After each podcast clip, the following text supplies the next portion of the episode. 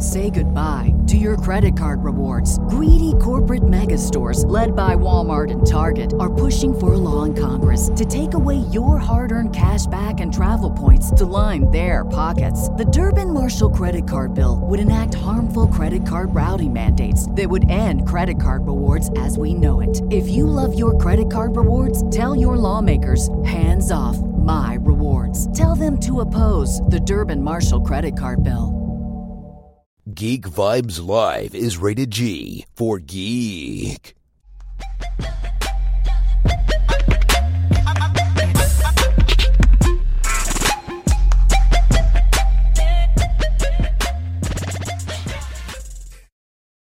Here we go. Welcome to an all new episode of Geek Vibes Live. It has been forever, but we are back as promised. Told you guys when a whole bunch of news came, we'd be back, and we are. Um, but I'm really excited for this episode. We have a great panel today, starting up with Dom. What's going on, Dom?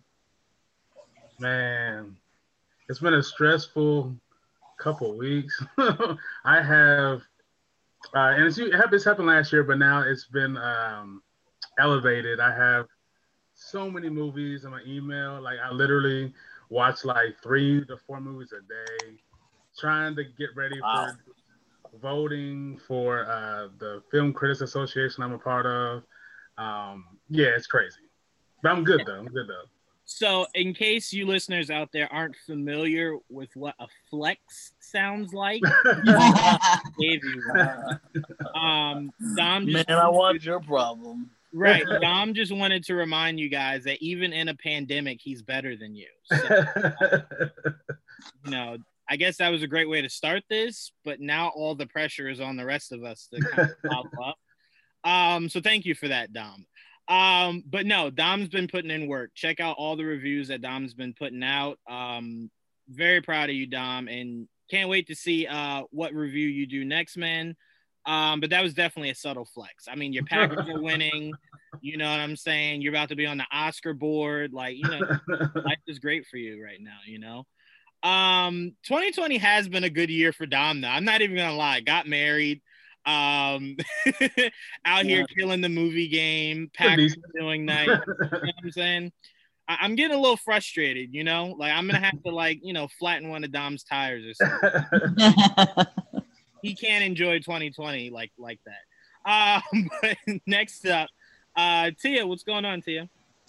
I mean, I'm okay with being an underachiever, so it's fine. it makes me feel bad though, because I think uh, like a week or so ago, I got this movie in my email, and it was a horror movie. And you know, I'm not the biggest horror fan, so I emailed it over to Dom, and I'm like, "You want to do this?" And now I feel bad because I just Nah, added nah. the pile that Dom has. so uh, sorry about that, Dom. Nah, it's, it's all good, man. You know that's what I do. he he for those who are listening because they can't see dom is chewing a toothpick right now because he's trying to prevent himself from grinding his teeth that's how stressed he is yeah, no, Dom does hate us, just for anyone listening. Dom does hate us. Um, but we love him we love Dom, but you know, you know, I'm just saying. No. Um, it's it's it's all love, but um, no, huge shouts out to Tia. Tia No, huge actually um has a few reviews that that she uh she knocked out herself, so make sure you guys check that out. Um, and last but not least, the guy I just potted with last night, Joel. What's going on, Joel? What is good? Um, yeah, I'm I, I 50-50 year for me, guys. I don't know about as good as Dom's, not as mellow as uh Tia's, uh, but I don't know. So maybe somewhere in the middle. um well that's good. That's that that's good. That's good that everyone's having somewhat of a functioning 2020 uh meanwhile dom is of the you know the one percent up there. But uh, let's get this show on the road. Let's start with american gods. We got a full-length trailer compared to the teaser trailer that we got before which i thought was a full-length trailer but I don't know. You, you know what's funny? Like Dom, you'll understand this uh a hundred percent. trailers in Hollywood today are becoming the more modern version of. Remember how like back in the day mixtapes were like, all right, it's it's a mixtape, but now Right. everyone's like, oh, I just dropped a mixtape. No, you dropped an album. Like right. tape is 30 songs. That that's an album, bro. Um, so we look at it and we go, Batman. The Batman trailer was like two two minutes. Mhm. That's not a teaser. That that's a full length trailer. Um, so I think a lot of these studios are kind of like, all right, here's a teaser that's three minutes, and then you'll get the full length that's three minutes, and it's like we have no idea what your difference in, in terminology is there, guys. Um, but Tia, I'm going to start with you as the um, American Gods. I would say leader of the fan posse or fan club, rather. I like it. Um, what you guys don't even know is Tia actually not only filmed and directed some of this season. no, but uh, seriously, Tia, uh, what were your thoughts on the new trailer for American Gods season three? Yeah, it's funny that you say about the teaser because when they released the teaser at the end of the virtual New York Comic Con, I thought that was the trailer. It gave enough to me. I was good with that. And um, the American Gods uh, social media has been putting out little clips here and there throughout. So I had in my mindset that that's all I was seeing. So when they were saying, "Oh, tomorrow we're going to drop the first official trailer," I said to myself, "What?" I I thought we, we already got that, but cool, man. I, all right. I want to tell you that this is how much it, like this is my flex now, which is not a very good flex, but it's my flex. That this is how much of an American Gods fan I am. They had an event yesterday, right, where they were saying, "Okay, tune in live at this one point, and the official trailer is going to drop." And they had this thing go on. I'm not going to bore anyone, but it went on for 20 minutes before actually dropping the official trailer. And essentially, the whole thing was just watching ice melt. And I'm like, "Holy shit!" I'm just staring at ice melt for 20 minutes before the official trailer drops. So anyway, it looks really good. Um, I in between seasons one and two, I actually read the book. So it's really interesting the differences that they are go- like the different directions that they're going in. You can obviously see a lot of similarities in the setting. Shadow Moon is in Lakeside because he wants to get away from the God War and that's something that happened in the book. Now in the book um, shadow doesn't find out that he's wednesday's son until the end of the book whereas in the show shadow knows now. But he's in lakeside which is a very beloved part of the book. We see shadow trying to obviously have a nice little normal life. That's certainly not possible when your father is literally odin. And it's interesting because you have all these new characters. Mr world is has different uh, versions of himself um, with Danny Trejo and Dominique Jackson. We have, and this is the thing that I loved Mad Sweeney. And I don't want to fall for another leprechaun, but you put the same actor who played Ramsey Bolton in as a new leprechaun, but he's like fun in this. I was like, all right, now I'm gonna love a new Leprechaun. There's so much to say about the trailer, um, and I'll try and go quickly here. But first of all, I don't know if you noticed this, Juwaan, but Laura had Gungnir, the spear, in her hands, Yeah. which, um, you know, at the end of season two, spoilers for those who've not seen it, but at the end of season two, Sweeney um, disappeared the spear into the horde so that Wednesday couldn't get it. So it's like, how did Laura retrieve Gungnir? And she's obviously like, I'm going to go kill Wednesday. She's going to go do that. We have Tech Boy, who has a much more expanded role in season three. Um, or in the show in general than the book. And I'm interested about that because um, if again, if you remember at the end of season two, we had Quantum Boy who seemed totally different than Tech Boy, but it seems like Tech Boy is back this season. Um, what I think about with this season, what it looks like, it totally seems like a course correction for almost season two. Now, I liked season two. I know it had a lot of problems, people had issues with it, but it really looks like it's trying to change a lot. Um, before I end my ramblings, because I could honestly go on forever with this trailer, the one thing I'll have to say, and Juwaan, you have to let me know if you agree with me or not. There's two characters in the trailer for season three and in season three. And I want to preference this by saying I don't mind it, but it seems like there's two characters in it that they threw in there to do something that they already have characters for. So you have um, the new leprechaun taking the part of Mad Sweeney. And this isn't necessarily in the trailer. This was in a little clip that they showed today where the actor, I forget his name, um, describes who Liam Doyle is, saying he's the leprechaun who lost his lucky coin and he's trying to get his luck back. And I'm like, well, that was Mad Sweeney. We saw that, that was Mad Sweeney. And then you have the character Cordelia, who doesn't exist in the books, neither does Liam. Then you have Cordelia, who's the new driver of Wednesday, who says she's the human's eyes into the God world. Well, that was Shadow. So it's a little, and I'm not saying it's a bad thing. It's just a little strange that they're bringing in characters to be like, here, these are what these characters do. And it's like, you already had characters that did the same exact thing. But that's really not a criticism. I'm super pumped about this. As much as I'm disappointed that Mad Sweeney isn't coming back, as much as I'm disappointed with the whole thing that happened with Orlando Jones and uh, Anansi, I can't say that I'm not excited for American Gods. Yeah, no, I mean it. It, it looks like um, what we kind of figured they would do. Uh, there was a change in showrunner. Am, am I correct to you? Well, yeah, and that's the thing. Um, not to just jump in there again, but each season has had a different showrunner. Season one, the showrunners were Bryan Fuller and Michael Green. They left after season one for some reason. They never explained why. Season two was this uh, guy, Alexander or something, who actually left halfway into the second season, which is why um, Orlando Jones had to step in and do a lot of the writing. Um, he get you know doesn't really get credited for that. And then this season is by this guy oh god, Charles Eglee Chick or something. He was a showrunner for like the first two seasons of The Walking Dead. Yeah, so I mean, it, it's just one of those things where it's like anytime you get a new sense of direction with uh, the the leader of of the franchise, they're gonna kind of want to do things in their vision. Um, mm-hmm. Me and Joel can speak to that from uh, Arrow uh, clearly, what Guggenheim wanted to do and then what it turned into the new showrunner wanting to do was drastically different.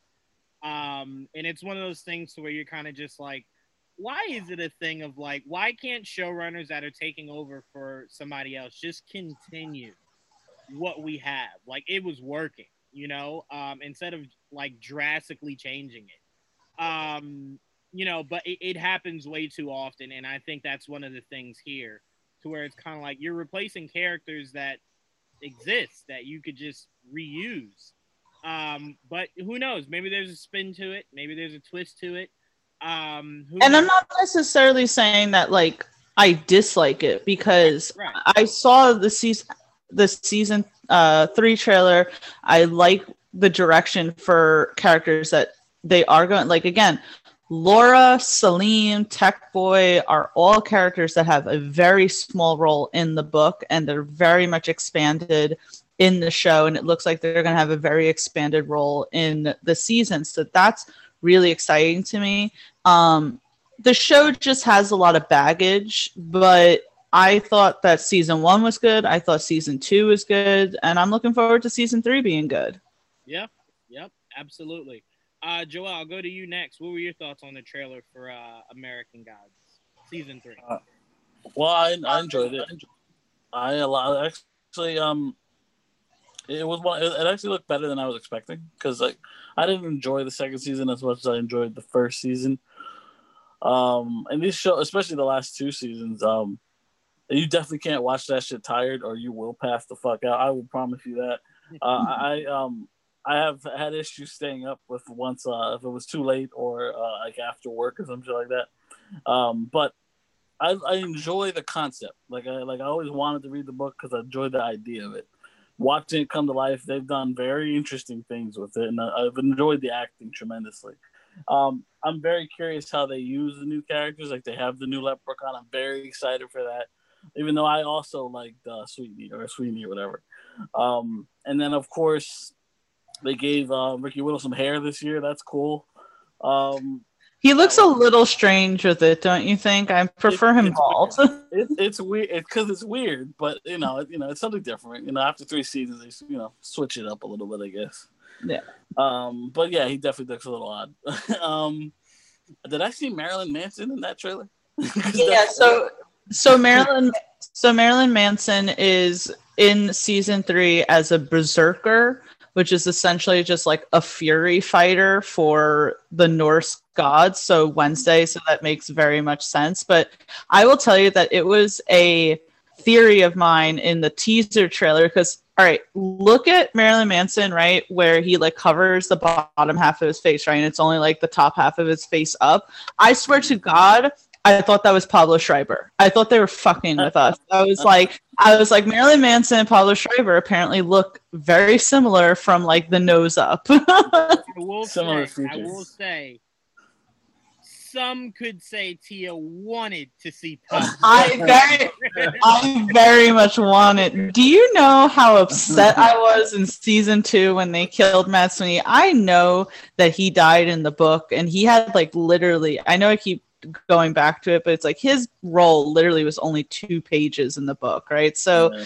they really expanded it, but I still was like, "You're really going to still kill him?" What the? Fu-? And that makes me sad because there's another character who's a fan favorite in the show that I'm afraid that they're going to get killed off in season three. It's it's very possible, but I definitely can't judge you on on thinking that that was Pablo Schreiber. I think I've seen the Batman trailer so many times. I, part of me is like, I, I saw Ben. Like I saw Ben somewhere in there. Oh god. Um, well, now you're hallucinating. um, no, but but Joel, uh, did did you want to finish out? Sorry, Joel. No, I, I mean I didn't really have much else to say. I mean it looks good. It looked like I, I looked w- way more interesting than I was expecting. looks more colorful, sort of. Um, I'm I just I don't know. I just want to see it and see and compare it to, to the last two seasons because, um, I just want to see how the stories because it was very there was a, a lot of emotion to me in the second season. It was kind of serious. Uh, I want to see if I can have a little bit more fun this uh, this coming uh, season. Yeah, yeah. Uh, Dom, your your thoughts on the season three trailer for American Gods? Um, well, as someone who hasn't watched the show, I've only seen clips, and all the clips I watched. Wait a minute, hold on, you just sit here and let us spoil two full seasons? Oh, it's Did fine. not Um, oh my goodness.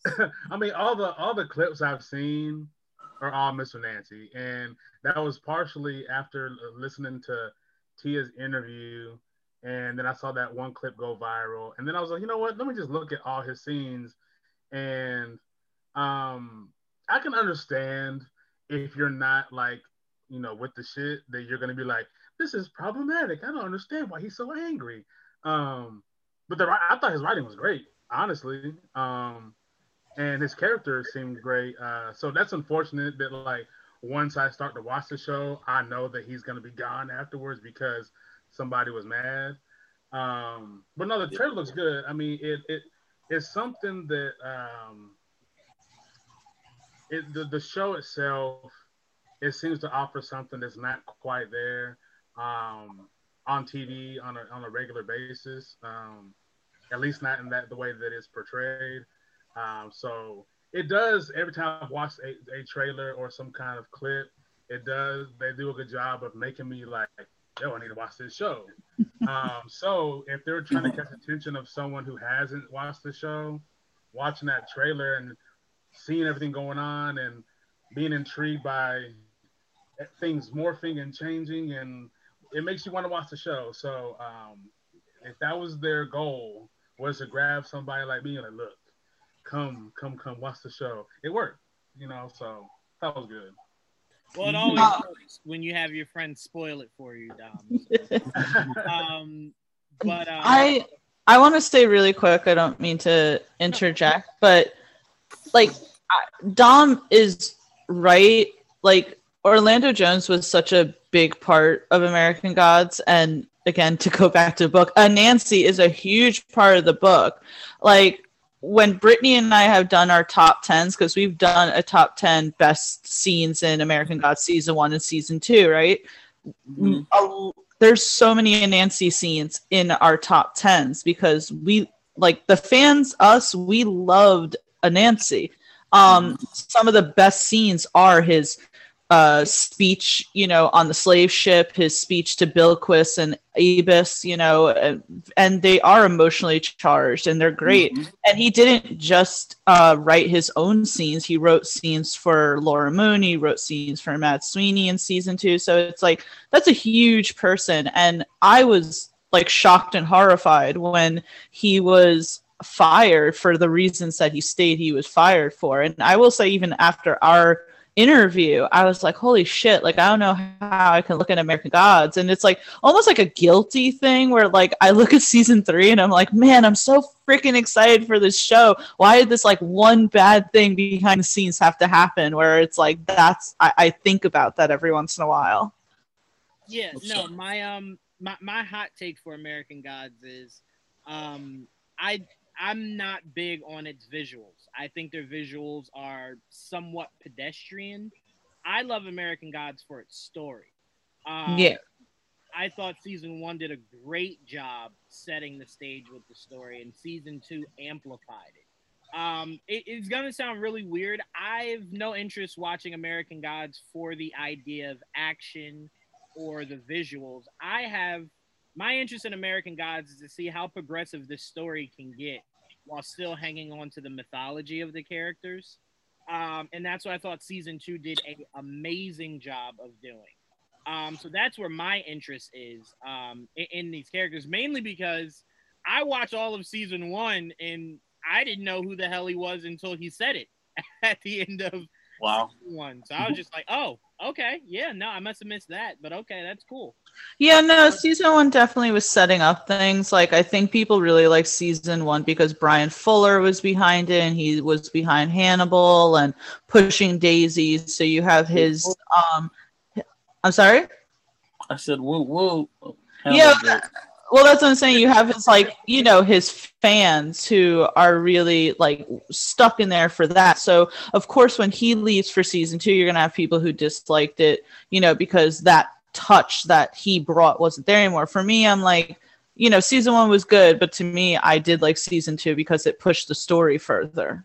Yeah, I, I always like when um, stories find a way to make viewers uncomfortable in its social issues, um, because it's something that needs. It's like it's it's like whenever um, like if someone casts someone that's that's uh gay in a movie. Like we still live in a society where that is news instead of it just being as simple as like, oh, Leonardo DiCaprio is going to be a butcher in this movie. And we're like, oh, okay. Like we're not like, whoa, whoa, whoa, a butcher? What le No, it's just okay, it's regular news. So to me, the more you make people uncomfortable, the more you force them to kind of get used to the idea of, hey, this is just as normal as everything else that you see every day. Um, so to me, keep pushing the envelope till it becomes um, something that people are just used to enough to where it's not really a big deal. They see it, they understand it, and they can they can learn from it and move forward.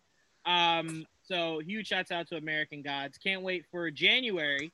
Uh, to it's right around the corner. You don't have to wait much longer. Right around. Uh, Still so long. Let's move on. I want to get to um, HBO Max doing something that um, I really think they should have somewhat had the the balls to do a little earlier, um, which is telling us, hey, we we get it. We see the climate. We understand that things will probably get a little bit worse before they get better.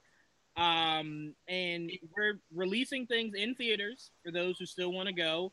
Um, and for everyone that's freaking out, I do want to remind you, I, I, it's not cheap, so I don't mean to make it sound like it's chump change, but you can rent out a theater and just have your friends and family. You know, nobody's, you know, germy kids or anything like that. Just you and people you trust enjoying these movies together.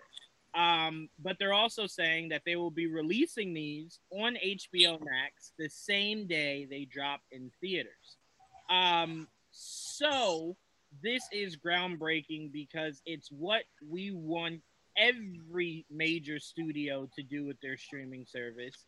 Um, just because to me, like everyone freaks out of like, oh my god, like why would you do this to movie theaters? And I'm like, you guys must have missed like the opening part when it was like in theaters and you can watch it at home. So they're giving you an option. Um, mm-hmm. you choose not to go to the theater, you're making that decision. Um, no one's forcing you unless it's shut down and you can't go. Then that's completely different. Um, but I'm proud of, of, of HBO and, and Warner. Um, this is great. Now, what I'll really be excited about is if Warner Brothers stops pushing movies back and takes all of their releases that are completely done and move them up. Like you were originally supposed to have Mortal Kombat earlier, you pushed it. Bring that shit back up. Like there's no need to push it anymore. Bring it back up. Um, so I'm really hoping that you know we don't have to wait as long for some of these movies. You know, kind of push them up a little bit more. Push them up a little um, bit more. But I am excited for that, Joel. I'll start off with you, man. Um, mm-hmm. Are you excited about this news? And are you one of the people that feels as though this is a direct threat to movie theaters? I mean, that's the part that scares me. I don't want it to be a direct threat to cinema. I love, I love it. I love the movies. I love going to the movies. It's one of my favorite things to do, ever. like, it, well, I can do that anytime, any any day, anywhere. I go on vacation. I'll still go to the movies. I get mocked all the time. I don't care. That's what I like to do. um, so yeah, it, scares me because like this is this is a big chunk of change they're losing next year. Uh, people don't have to go. Basically, you don't have to go to the movie see a Warner Brothers next year. And I get why they're doing it. It's really nice of them to do that, for especially if you already have HBO Max. It's not even extra charge like Disney Plus were doing. It's there, you know, same day. Uh, and if you do want to buy, uh, you know, go to the movie, you still can. You have the option to still go to the theater. And look, I will try to go to a theater, maybe rent out a theater. I actually looked at the prices. It's literally like two hundred and twelve dollars to rent out a theater. Um, but you know, with you get enough people, it's not that bad. You know, right? Um, because you get up to twenty people, I believe. So that's not that bad if you have to get you got people punching in. Um, so I don't mind doing that, like for let's say two or three movies that year, uh, and, then and the rest of the movie they can just watch at home. You know what I mean? Uh, but it scares me a little bit. Yeah, I know the theaters were. I know they weren't happy about it. Um, and it's because it, it it definitely hits them in the pocket. And I don't want to want to lose them, but I don't, I don't know. They've seemed to, to stay alive this thus far. So hopefully this won't be the end of it. Well, there was a report that just came out saying that whenever this new stimulus package comes out, I think it was either around 60 or 70 million might be allocated to movie theaters. Um, so it, it, could help them out a little bit. But this is what I want people to, to focus on when you're freaking out about the, the quote unquote idea that this will kill movie theaters.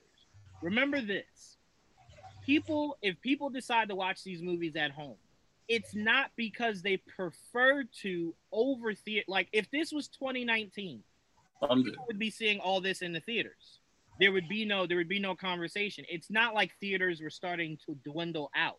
Um, so it's not like if in 2022 they found, uh, you know, they found, you know, something to kind of stop COVID. You know, the world starts to kind of go back to normal. Everyone feels safe. People will flood theaters. Like it's not one of those things to where it's just like, hey man, you know how like you have that Walkman with those really weird headphones with with the string. You know, how about I give you some uh, wireless, uh, you know, AirPods in, in your phone, and you get like it's not that. It's not to where you kind of go, oh well, the Walkman's obsolete. I don't need that anymore. I have, you know, I have my iPhone and, and my my AirPods.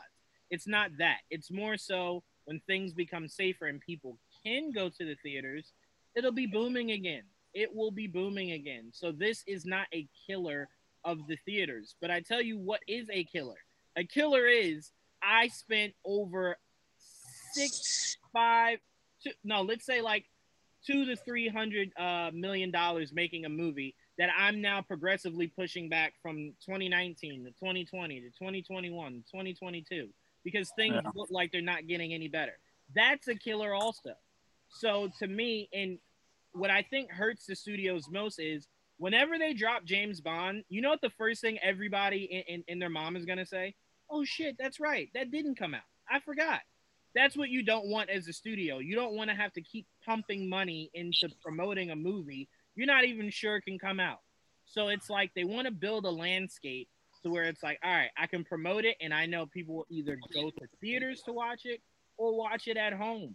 So to me, it's the smart thing to do. It's the logical thing to do. But as I was telling Will from um, Seeing a Nerd, don't expect Disney to bite on this. Do not expect Disney to bite on this. There is a reason why uh, Mulan was the only movie so far that they've tried out with that. Um, I really honestly mm, feel as though they're like Christopher Nolan. They'd rather you see this in theaters only. Um, so I do believe that if Disney does do it, it'll be with like a Pinocchio. It'll be with like uh, movies like that. It won't be Black Widow. Um, I can almost guarantee you if if they get desperate enough to do it, it'll be later on. It'll be later on next year um, before they get to that point. But um, Tia, I'll go to you next. Uh, same question. Uh, what are your thoughts on this groundbreaking news? Um, and do you feel as though this is a direct threat to ending movie theaters? First, I don't think it's a direct threat to movie theaters. Um, when Warner Brothers announced it, I thought that it was a great idea. It actually shocked me to see how many people thought it was a bad idea. Um, I we've had say the conversation of our movie theaters dying out before COVID hit, right? I remember mm-hmm. in Geek Vibes Lives in the past us asking that there are core people who love going to the theater. Um, I'm not one of them, uh, as you guys probably. as you guys probably know, I've said it. I've only in the past, say, whew, six years, 10 years even, the only time I've gone to the movie theater is either seeing a Marvel or a DC movie. So I don't go to see these other films, so it doesn't affect me that much. Um, but I understand other people are wanting the movie experience. So the thing is that we can't get the movie experience right now. In New York, none of the movie theaters are open right now. So you have states that have no movie theaters open at all. I understand some states do. Some states have drive-ins and that's great, but we don't here in New York. So you have studios, as Juwaan was saying, that continuously push back their multi million dollar films that are just sitting there collecting dust. They need to make a biz they need to make a business decision and they made a business decision. I think it's a good business decision to put it out there. Um, in other circumstances, we would be seeing these movies in theater, but they cannot keep pushing them and pushing them because that's the thing is that people I think have an inaccurate sense of time. They think that as soon as 2021, because people will say, I can't wait for 2020 to end. There's no magic when the you know clock strikes midnight that 2021 is magically going to be a different year. Yes, the vaccines are coming. They are going to be for you know essential workers first there's going to be a large majority of people, or not majority, I'm sorry, but a large amount of people who are going to refuse to take it. Um, and this hurt that these businesses have felt, it does not go away in two seconds. Um, so I understand people are sad for the movie going experience, um, but I believe movie theaters will recover eventually and this will help them recover. If you want to ask who I feel bad for, I feel bad for Broadway. I don't really feel that. this sounds bad, I know, but I don't really feel that bad for movie theaters. I feel bad for Broadway workers because those actors are out of work. Broadway is like done until May of 2021, and who knows even what's going to happen there. You can't do what they're doing for Broadway, what they're what they have an option for with movies. They have all these streaming services that they're coming out with, all these networks that come out with streaming services. You utilize them and they'll recover. The actors will recover. The studios will recover. Eventually the movie theaters will recover too. Broadway may never recover from this. Well, I, I told you before, Tia, me and you talked about this earlier. Broadway just has to adapt. You can do um, I mean, here's the biggest reason why Broadway should just, uh, well, not should just, but um, has to learn to adapt.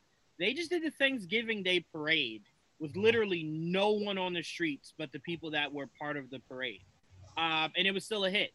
So I'm like, you could do, you could stream Broadway. Yes. Well, people say there's no feeling like being there? Of course. But these are the same people that would tell you there's nothing like being at a basketball game, but were sure as hell watching it when they were in the bubble. So I'm like, people will learn to kind of just adjust till things get back to normal. But w- people w- people can't adjust if you're not giving them something to adjust to. Um, so that's why what Warner Brothers is doing is genius because people are sitting here like, bro, you you move Batman another year. Why? you know, and it's like, well, dude, like this COVID thing is serious. So it's like, all right, how do you adapt to certain things like that?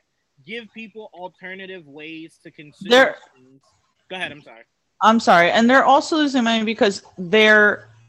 See, the thing is, is that they're now f- they're back to filming, right? A lot of projects are back to filming. What's the point of filming if they're if these studios are going to sit on these projects? Right. Right. Exactly. So to me, it's one of these things. And I do want to remind people between the years of 2010 and 2019 were, um, I think they said statistically high in um, illegal streaming sites for uh, pirating movies. So for a lot of you guys that are complaining about, like, oh my God, poor movie theaters, you were pirating this whole time. So relax yourself. Um, but no, it, it it's not a killer. It's not. I mean, me and Joel were talking. It's literally like the example me and Joel were talking about is like Blu-ray compared to the fact that everything is now like discless. So like you don't need a Blu-ray to enjoy the feature of Blu-ray to enjoy the movie. But a lot of people love physical DVDs. It's why they exist still. I can Yeah. tell you right now, I have no idea why they exist still, but people love it. So it's like if DVDs didn't die, why would we assume movie theaters will die that quickly? Like, no, like, come on, guys. No, realistically, it doesn't make sense. Um, the biggest thing for Warner Brothers is to see how you allocate um, viewership to box office um, because you're gonna kind of have to learn the balance of the two. Um, because it doesn't ring the same when you go uh, the number one movie on streaming services. Like, all right, well, yeah, duh. Like, you're the only movie company putting movies out for streaming services. Um, so it'll be interesting to kind of see how that kind of um surfaces itself. But again, it's genius, and people just have to learn. Hey, for everybody in like the mid of 2020 that were like, I don't need to wear a mask. Like, you know, I have rights. Well, you're why uh, Warner Brothers is releasing Brad Home. It- the, thank you. It's like thank you all your parties and all the, the the rallies that you needed to go to and everything to you know th- this is what happened. Okay, Right. this is what happened. definitely for all you kids that were like, "Oh my God, I'm only gonna be 21 once, so I'm gonna go." Oh, Yeah. they the the ones like we're still gonna party in spring break, bruh. this, this is definitely for you. So thank you, thank you. The Academy would like to thank you. Um, the best performers of 2020. exactly, Dom. I- I'll go to you, man. Again, same question. Uh, how how do you view this this Warner Brothers streaming service uh, dropping these new releases? And do you think this is as a guy that lives in the theater? Um, do you think this is an immediate end to movie theater? No. Um.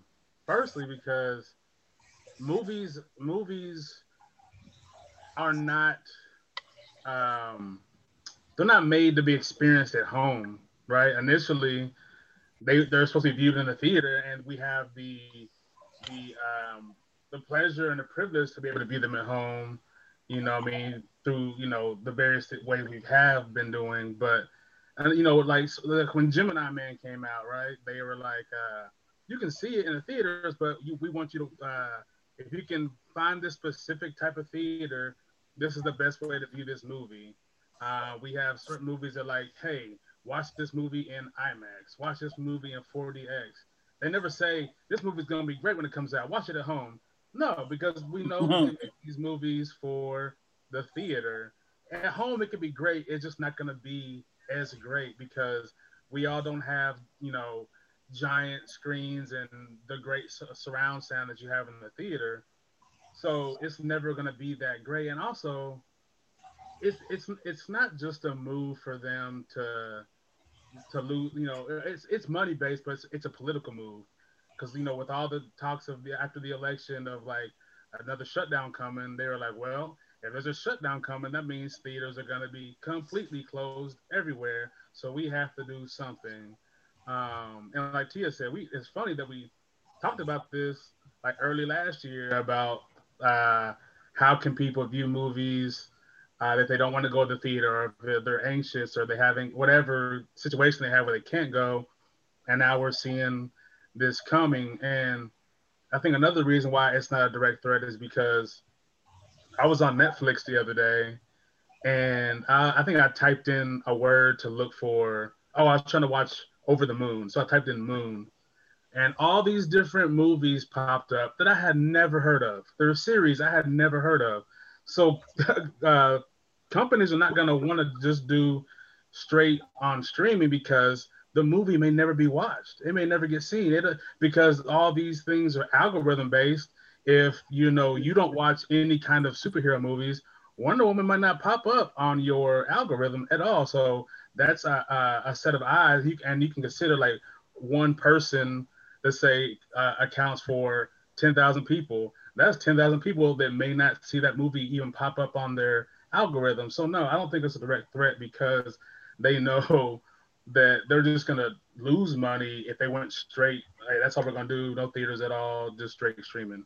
Um, but yeah, I think it's a smart move. I think it's um, something we have to do because you know we do still want to enjoy movies, and if a theater is not going to be the option in, in in your area or at all, like you have to have some way to put that out. And of course, if it's big enough, it'll be re-released, um, and people will go watch. We've seen it. People will go watch a, a re-release of a movie just to get the theater experience again or for the first time. Um, especially something like, you know, a Suicide Squad or Wonder Woman or you know, Dune. Um, people will go see these movies more than once. So if they watch it at home and then it becomes available on in the theaters, if they have the chance to go to the theater, I'm sure they're gonna go. So yeah, I think it's it's not a direct threat. Like just like uh, you know, theater at one point, like like T was talking about, at one point theater was threatened, I'm sure, by movies, the movie mm-hmm. industry, and they didn't disappear and they eventually start thriving again. So even if uh, theaters have a downturn uh, for a little bit, they'll they'll pop back up again. Yeah, I mean, I'll even say this. Tia was saying how uh, she would only go to theaters for you know like the the bigger name films. I'll say this: movie theaters were losing me until Joel saved them for me. Uh, when Joel mentioned the words Dolby um, and I experienced that shit. There's only one way. It's only like, Dolby. I was like, wait a minute, Joel. We've been watching movies as peasants this whole time. Like, why? why have we been like, you know what I'm saying? Like now, like when I went to Dolby for the first time, I think I didn't even eat it. I think I bought like like caviar because I'm like, all right, well, like you know, there's a higher way of living now. So I'm like, it, it revamped my interest in, in in the theater experience. But as Joel, I've fallen asleep in theaters like a million times. All the time. Yes. Would I prefer to be able to go like, damn, I fell asleep. Oh, but I can rewind it and watch it from the beginning. Um, yes, a hundred percent yes. Um, I'm not to me, the theater experience is like not like this is the only way I can consume a movie. I'm like, no, I don't mind watching it from home. I don't mind. Um, well, I'll I'll say too that it also depends like on the theater. Um, I'll tell you, Juwaan, that I had a little bit of that experience too. Um, the Alamo came into Yonkers a few years ago, and I did like going to that theater a lot more than any other theater because it was almost a fun experience. You went in and they had everything themed to like what the big movie was that night. If you sat in the seats, you know, they had all these like commercials that had everything to do with like the theme. They had like, you know, Spider Man themed freaking nachos or drinks or something like that. And it was a really cool experience. So it all depends, I guess. I will say, I've never seen anything on Dolby, so maybe I need to experience that at some point. Yes. Tell you what, yes, you do. I tell you what, not only is the sound in the picture just immensely better. When Joel showed me that the seats went back, I was just like, all right, well, I'm definitely going to sleep, but I'm gonna enjoy the hell out of this sleep though. Um, but we welcome in Dan. Uh, what's going on, Dan? Hey, how's it going, everybody? We are. Hey. We were actually just talking about. I'll pass it to you to end the uh, the conversation. We were saying how Warner um has, you know, kind of set new heights for streaming by saying, "Hey, all of our new movies next year, you can view them in theaters or you can watch them at home." Uh, what what were your initial thoughts when you first heard that, Dan? Uh, I'm, I'm, I was surprised. It seems very counterintuitive for a, uh, a studio to do that. But I, I mean, you have to release these movies at some time or another, I'd imagine. Uh, but yeah, you, if you're releasing movies that cost two hundred million dollars to stream, I don't, I don't know how that would play out for very long. I would imagine they would still want the audience to go to the theaters at one point to recoup some type of profit. But uh, I was very shocked. I will definitely say the numbers are somewhat different. But the biggest thing I can compare this to is when record labels were like, wait a minute, you want me to only release music on streaming sites when I'm making all this money by physical hard copies? No, that's stupid. But I can tell you right now, you won't find many record labels that are like, would you guys like a hard CD to purchase? No, no, no. And and to your point, Dom, about the algorithm and missing out on things, the, the biggest problem with Apple Music specifically is if you're not a Drake, a Taylor Swift, uh, a Shawn Mendes, your your music isn't featured on Apple. So a lot of times you got to type in the artist and go, "Oh my god, I didn't even know like he dropped an album." But you know whose fault that is? His record label. Get him on the front page. If you're Warner and let's say um uh let's say Mortal Kombat, that's probably not appealing to the mass like the world, right? It, it has its core base, but it's probably not that appealing to the world.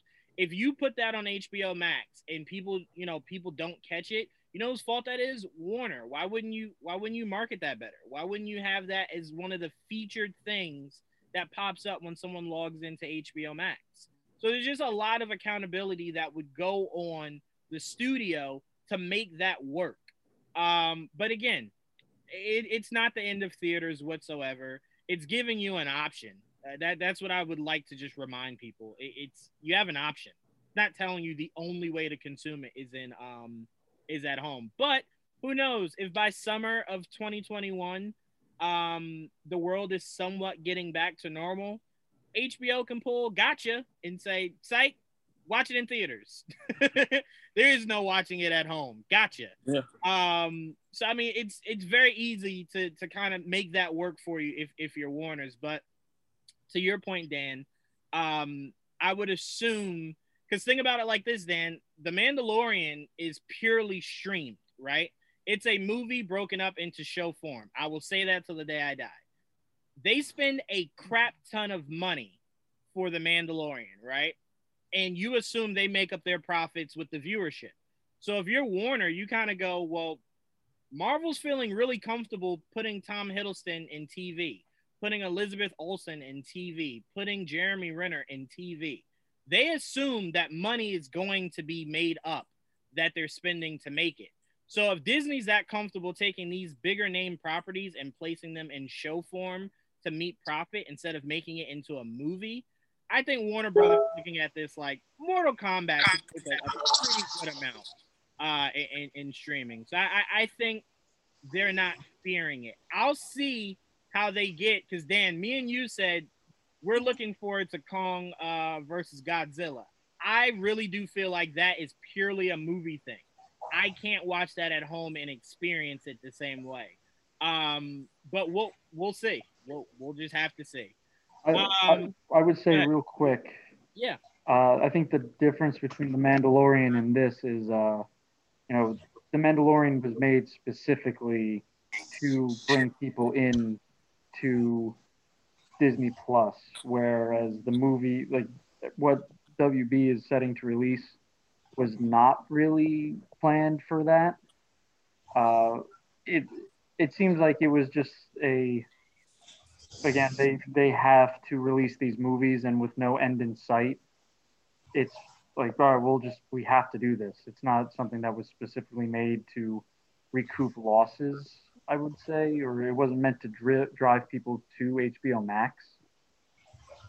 I'll say that's fair, but I'll also tell you this.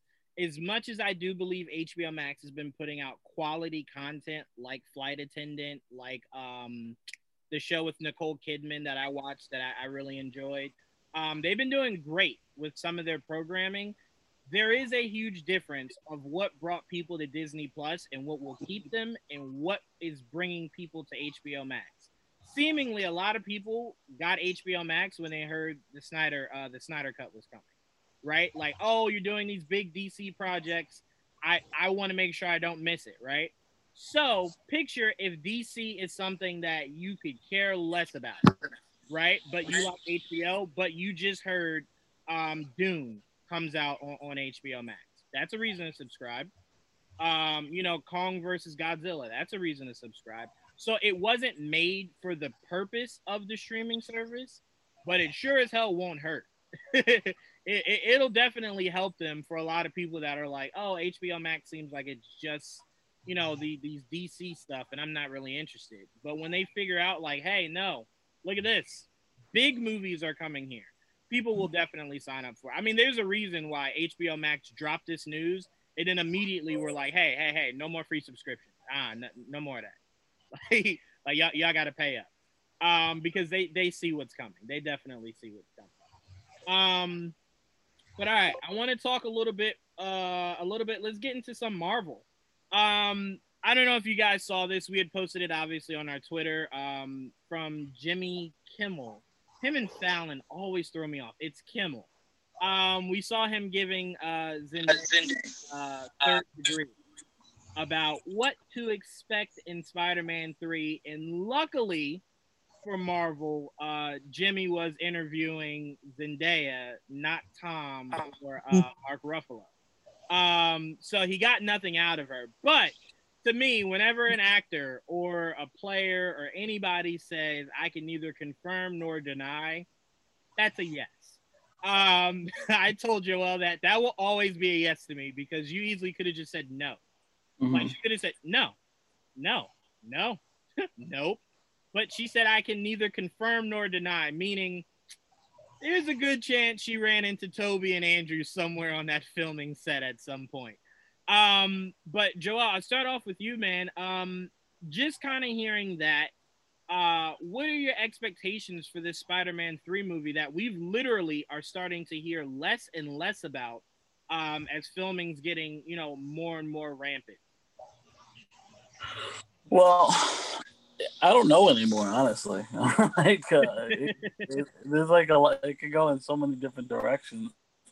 Uh, it really does seem like it's gonna, it, the multiverse is gonna play a factor in the movie. Um, and I'm, I'm, open to it. You know, it's not exactly what I was looking forward to originally. I, I, I was, you know, I, the way the way it ended in the second movie, I, I was kind of still focused on that. But this is also a good way to like explain it if you, if you do it the right way uh, with this whole multiverse idea. So um, I'm very curious to see what's real and what's not. I, that's why I'm waiting for confirmation. A lot of people are excited. People are gonna freak out once once it's officially announced. Uh, but yeah, I, I'm also excited. But I just really want some answers because I don't know. And like I said, when it comes to multiverse, I get confused. It gives me a headache. I, I just need answers. I don't like speculating. Just tell me what the fuck's going on yeah, no, I, am completely with you on that. I will say the only thing, Joel, that's bugging me about Spider-Man Three, um, and, and kind of somewhat what to expect is, I, I'm curious, guys. Please chime in. Am I the only one that was a little bit bothered when they were like, "Oh, Doctor Strange is is, is gonna be in it, but he's gonna be kind of like a mentor to Peter"? I'm like, didn't we just have a movie in Far From Home that was setting up him no longer needing a mentor. It was him breaking out of the shadow of Stark and realizing I'm my own man now. Like, why are you giving me another mentor for him? Like, I think it was. I think it was the way it was worded because it said uh, he'll, be taking over the mentor role. Uh, that that was there for you know by Tony Stark, and I think that's just the adult role. it just seems like the adults will be hanging out with the most. Uh, that's what it seems like to me. I don't know if we'll see as much happy, and we'll probably see more Doctor Strange just because how fucking weird it is. Yeah, no, I get Doctor Strange's need to be in it. I completely understand that. I, I like you just said, the word mentor is the only thing that bothered me because I'm like, the whole purpose of the last Spider-Man movie was to show him no longer needing that. Him, yeah, but again, I, I, that's come from the article. We don't know for for a fact what that's all about. I think that's just how they worded it. You know. Yeah, well, shame on you, article, because I'm like, you just gave me a movie defeating that whole that whole title. Um, but Tia, I'll go to you next. What are some of your expectations for Spider-Man Three? Whether it being uh more of more of an introduction into the multiverse, because we know WandaVision will start. It literally is three arc uh story. It's literally WandaVision, Spider-Man, and it ends in Doctor Strange uh two. Um, so what what are some of the expectations you have for uh, Spider-Man Three? Tia?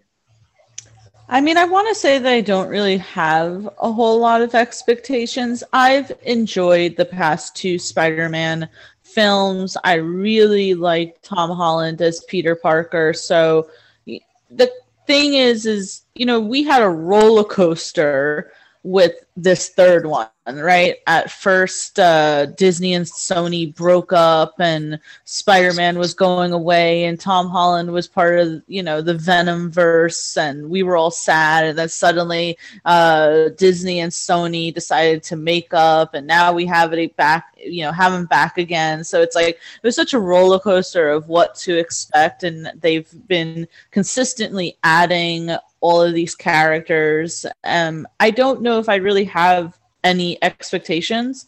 I think it's really cool to see Doctor Strange and Peter Parker interact again because their interactions in Infinity War were hilarious. Um, you know, I I'm really not expecting a whole lot. It's going to be super interesting. Say goodbye to your credit card rewards. Greedy corporate mega stores, led by Walmart and Target, are pushing for a law in Congress to take away your hard earned cash back and travel points to line their pockets. The Durbin Marshall credit card bill would enact harmful credit card routing mandates that would end credit card rewards as we know it. If you love your credit card rewards, tell your lawmakers hands off my rewards. Tell them to oppose the Durbin Marshall credit card bill see um, how these characters from former Spider-Man films that Tom Holland was not involved in are involved in the film. That's interesting. Honestly, it's such a minute thing, right? This is so tiny, but I think my biggest thing was like, so will Happy and Aunt May get back together?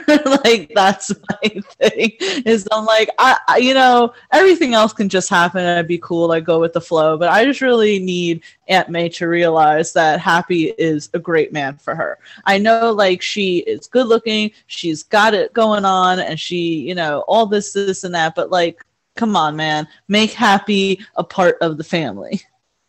Yeah, I mean, I, I don't know. I, I don't know what their their plans are for Aunt May in, in her personal life. Um, I don't even know how much room you have for an Aunt May in a story where Peter's supposedly traveling through a multiverse. Very um, true. So I'm like, I, I don't even know how much story is for uh, MJ and Ned. So I mean, there's just a lot to kind of see how they play it out. Um, you know, because if he spends most of his time in the multiverse, I'm assuming Doctor Strange isn't like, hey, is there any friends you want to bring with us before, like, we go on this really dangerous mission? Like, you know, you know, tell them to pack a bag. So, I don't know. No, he, would be so mad that, that, like, no way would that ever happen. We'll definitely see how that how that pans out. But uh, Dan, I want to go to you next. Um, I'm gonna throw this out there, Dan, because me and you like like theories, like like conspiracy theories for uh for these movies. Um, we heard the rumor. Uh, well, we, we know Jamie Foxx is coming back as Electro. Uh, we heard some rumors, whether you believe them or not, you know, whatever. of possibly Doc Ock. Um, are, are we starting to feel like a uh, Willem Dafoe appearance is uh is in the midst for uh, Spider-Man Three? It's funny. I was thinking that the other day. I mean, if you're going to bring back two of them, why not bring back like the majority of them? Really, Yeah. I had heard a rumor that Dane DeHaan was going to make an appearance, and maybe you could have Dane DeHaan and Willem Dafoe kind of meet up, and it would be almost like uh, Willem Dafoe actually likes this version of Harry uh, and doesn't resent him, unlike um, uh, what's uh, Franco's Harry. Yeah. But yeah, man, I I think if you're gonna if like they just they're, they're it seems like they're throwing the, the whole kitchen sink at this, so why not? why not Yeah. give it a shot? Um, Yeah. I mean, it's, it's either gonna be like way too much or it's gonna be perfect somehow. I don't know. Well, I tell you what, Marvel's found a way to make multi villains work. In a world where we've seen multi villains not work, they found a way to make it work. Um, so we definitely have to give props to them. But Dan, the first thing I thought when they were talking about Doc Ock, right? Like, and Joa, I definitely want you to chime in here. Um, We've all heard like at some point we're getting Norman Osborn, right? Like he's going to be somewhat important to the MCU going forward, right? the first thought I had when they mentioned Spider-Man kind of going through the multiverse was, what if after you know they they save the day or whatever, you know they go through all the craziness, he comes back in this new reality. Um, Norman Osborn is like the mayor or something of of, of like of, of New York, and they're saying he's been here in this reality the whole time, and it's now like, all right, is is this Norman Osborn taking up where the last Spider-Man story left off to where he's a menace? Is this Norman Osborn trying to take down Spider-Man and it doesn't work legally, so he suits up as Goblin to take Spider-Man down personally? I'm just like my mind immediately went to a multiverse is very confusing, but it's very easy to pluck in plot points and say, boom, it's been here the whole time. Um, so that was the first thing that I thought of, and I was just like, I don't, I don't know how they're gonna work out Norman Osborn, but it's obviously gonna be introduced in a Spider-Man story. Um, so it's just all about how they're able to do it. Um, so I'm really excited for how you know what this movie can set up. But Dom, your expectations on Spider-Man three, and um, are you buying us having more than one Spider-Man in this movie? Um, I want to say yes, only because so we've gone through this whole um Infinity Saga, and you need the next big, great, grand thing to happen, right? We already knew multiverse is gonna be big in itself because there's so many possibilities, but when you're leading up to this big bang that's going to lead into other things. You want to make you want to make this Spider-Man movie uh, like a like an Avengers uh, type of feel. So I, I would foresee them not holding back, and even if it's just a glance of some characters, um, the, show it show everything you you can. Um, and I'm sure you know some of them might not be up to the the new Marvel um, body standards. You know, everybody can't be brolic all the time. Like, sure Tobey Maguire's like, I'm not trying to like lose 100 pounds and look like Thor right now. So can we just like show my face? So I'm sure they're gonna do something like that. And I can, I mean, I kind of foresee it, and I kind of wish that Doctor Strange was kind of like, in a way, I kind of wish he was kind of not that great at what he's at being a sorcerer to where all this stuff happens as a mistake because Peter's like, hey, everybody knows who that I'm Spider-Man. Can you undo it? And then he like tries to and he messes it up. And that's how we get all this jumbled up mess. But he's not that goofy of a character to to make those kind of mistakes. Um, but I do think there is going to be some kind of grandiose thing that happens. Um, and I mean, hell, why not? Uh, with all the infighting with um, within the Spider-Man world between Sony and Marvel, why not like do this as kind of a let's bury the hatchet type of thing and give us a taste of the Sony world and the Marvel world together, you know? I will say when I first heard that they were maybe thinking about doing it, the first thing I thought is I felt really sorry for Andrew Garfield. Because remember, Tom Holland's playing in a world that Andrew Garfield always wanted to play in. Mm-hmm. So figure Sony coming to him and going, "Hey, so remember how you wanted to be in these Avengers movies and we said no, and then recasted you? Would you like to come back and do it? like, like, oh, like, like take over for Tom? No, just a cameo. Like, no, man, y'all go to hell. No, I'm not coming back for no damn. But I'd like to think that Andrew Garfield is chill enough of an actor that he'd be like, you know what? Yeah, I'll do it. I don't know. He seems like the kind of guy who would. I mean, I I, I won't say that he's not. I, I've never met the man, but I I know this. If there's one thing Juwaan enjoys, it's petty. And well, not everyone's like Juwaan. Andrew Garfield. I would just be sitting there like, mm-hmm, nope, mm, nope, find somebody else. You call Tobey? Yeah. What did he say? No. All right. Yeah, I'm a no too.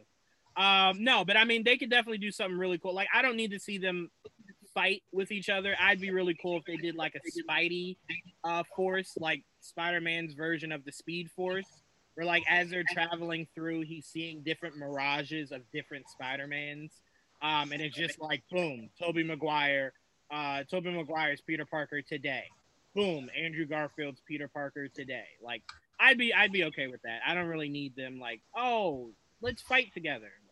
I don't really need all that. I, I, I think I'm okay. They gotta do the meme though. They got they gotta do the meme of the Spider Mans all looking at each other and pointing like, "Oh shit, who are you?" we need it. It needs to come. that happened recently, right? That like a meme came up. Yeah, it was into the Spider Verse. They did it. Um, yeah, we deserve it in live action form. Yeah, why not? Yeah. Um, but yeah, no. So I mean, here's here's to hoping we all get a little bit of what we we were each talking about. Um, and they perfect it. You know, like give it something really cool that's memorable. This is seemingly a once in a lifetime thing where Spider-Man has to go through a uh, a multiverse. Make it count. All right, let's move on. Uh, we got some set photos for Hawkeye uh, in, in Hawkeye's um, show for uh, Disney Plus. We also got a confirmation of a casting. Uh, I was trying to get Kanan on this episode so he could issue Hailee uh, Steinfeld an apology uh, for the constant hate that he gives this poor girl. he refused, obviously. Um, he'll hear this and, and give me an earful. But um, Hailee has been confirmed as Kate Bishop. Um, it's funny because her rumor was mo- one of the more entertaining rumors purely because it was neither confirmed nor denied. You know how, like, I tell you guys, I hate that term that's where it was. It was neither confirmed nor denied. It was just like, oh no, no, no, she's too busy. It was like, well, did she say she was too busy? No, but we're just assuming that because of her show on on Apple. Like, well, no one said that. like, where did that come from? So it was just really interesting that a set photo is how we really kind of got the confirmation. Um, but Joel, I'll start off with you. Mm. I want you to kind of talk about that the Hailee uh the Hailee casting, mainly because it I feel like the breaking news happened right around the time that the photo started to circulate. Um, so what were your thoughts on the confirmation that she is our Kate Bishop? I mean, I was pretty much certain that she was for a long time, and then there was a there was a moment like maybe like two months ago where I was like, oh, maybe she's not because it just sat there for the longest time. And they're like, oh, maybe she's not attached anymore. They're looking and maybe they're going in a different direction or whatever. But it just everything kept pointing towards her. Uh, so, and of course, it's been almost a year that she's technically been cast. It feels like um, I, it probably is though. It probably has been a year since they announced it. Um, but you know, it was gonna be like this month where they were gonna it was gonna be confirmed, and then we finally got the that one video, but we can't make out who the fuck it was in the video. So we're like, is it really her? But the guy there said it was, but we have we can't see it. And then of course, then the, the really high def pictures started coming out. Oh yeah, that's definitely her. So yeah, it was confirmed. Hailee Steinfeld is Kate Bishop. Hawkeye, and we get that we got confirmed that the, the Lucky the dog is there. Obviously, Jeremy Renner is back. So, and it looks like he has his ear, yeah, his hearing aids. So I'm like, oh, okay, there's a whole bunch of shit we're seeing. So that's really cool, and I'm just, I'm just it's nice to have confirmation, especially after months and months of questioning it. Yeah, and it, it's just one of those things where it's like, it, it was one of those castings that when you heard, you were just like, oh, Marvel, don't fumble this. Like, make this make this work. You know what I'm saying? Because they've been doing a really great job of their younger castings. Um, and, and you know, obviously, is to what is what is supposed to be their Avengers going forward. Um, I mean, they're they're they're batting hundred right now, so it's like, don't drop the ball in this. And you know, in true Marvel fashion, of course they didn't. They probably knew she was going to be um, Kate Bishop for the longest it was just all about scheduling, making sure you know you could make it work and everything. Um, and in true fashion, they made it work, and it's a great, great, great casting. And like you oh. said, they go ahead. No, I said yep. Um, they like you said, they had Lucky the dog. I freaked out, Joel, when I saw the hearing aid. I yeah. Was, no way! I can't believe they did it. Um, so that blew my mind. Um, now, Joel, I want to get into. I'm trying to find it here. I don't know why I can't find it on the page, but we got all the um castings uh oh, okay. from uh this season of of Hawkeye. Um, yeah. One of them, go ahead. Go ahead. I said uh, at least what they've released is what I'm saying. Oh right. One of them was a lot of people freaked out because they considered it a spoiler alert. Um, I don't know why. I, I don't know why people thought uh Yelena was was was gonna die in Black Widow. um, I, I thought everybody was under the mindset that it was obvious Natasha was going to pass the baton um, to her, and you know, obviously, sometime in the present, she would meet up and join um, the the new Avengers, the Avengers, whatever. Um, but when you heard of that casting for the show, what what were your thoughts? Were you like, "Whoa, maybe wait until Black Widow comes out," or did it really make no difference? I mean, I think what happened is was the fucking Black Widows was come out like in February, wherever the fuck it was, and so like they can't hold back this news much longer. They're filming, so like it's gonna come out. Uh, yeah, now it's spoiled. She's she's coming back for this show. She she might even be in another show. Who knows? Um, because it takes place in the future and Black Widow takes place in the past. Um, yeah, I wasn't one of those people that thought she was gonna die or that she wasn't who she was. I know there was some speculation that she was Taskmaster or some shit like that, but obviously that doesn't seem to be the case unless Taskmaster is in fucking Hawkeye. I mean, that'd be surprising. Uh, but I think they would say that. You know, it wouldn't be just Yelena. Um, but yeah, look, I'm happy that she's there. Uh, it looks like it, it is a, more of a passing of the torch, like we all uh, suspected, uh, and and I like it. I mean, who better? Yeah, it's funny because we originally thought um, Taskmaster was the one guy of the entire cast they refused to talk about. yeah, yeah, exactly. I'm like, it's obviously the guy that they don't want that he's there, but they won't talk about him. He's just they will barely say his name. Right. He's in the background. So we never thought she was Taskmaster. So a lot of this to me and you, Joel, were kind of just like, we don't know where people got upset, like wh- where people went left. But we kind of thought, well, that guy's obviously Taskmaster. Um, but T, I want to go to you next. Um, seeing the set photos of Hawkeye and, and seeing the, the casting for uh, Yelena, um, what kind of shocked you most? Seeing that um, Hailee Steinfeld was confirmed as Kate Bishop or that Yelena was going to be in the show? I mean, I don't know if I'm shocked that Yelena is going to be in the show. I'm happy. Um, because it'll probably be the only reason why why I actually watch the show. But um, what you calls it? The reason why people thought that Yelena was going to die in Black Widow is because there was this conspiracy theory that so Black Widow takes place before Infinity War, right? And if you see Yelena's get up, right, she has the white outfit and she has that greenish sort of vest, and her hair is blonde, right? Well, we see Natasha in Infinity War with the greenish vest and her hair is blonde, and people were assuming that maybe Yelena died, and to be more in hiding, Natasha took over Yelena's like identification or something. So that's where like the uh, tinfoil hat sort of speculation came from.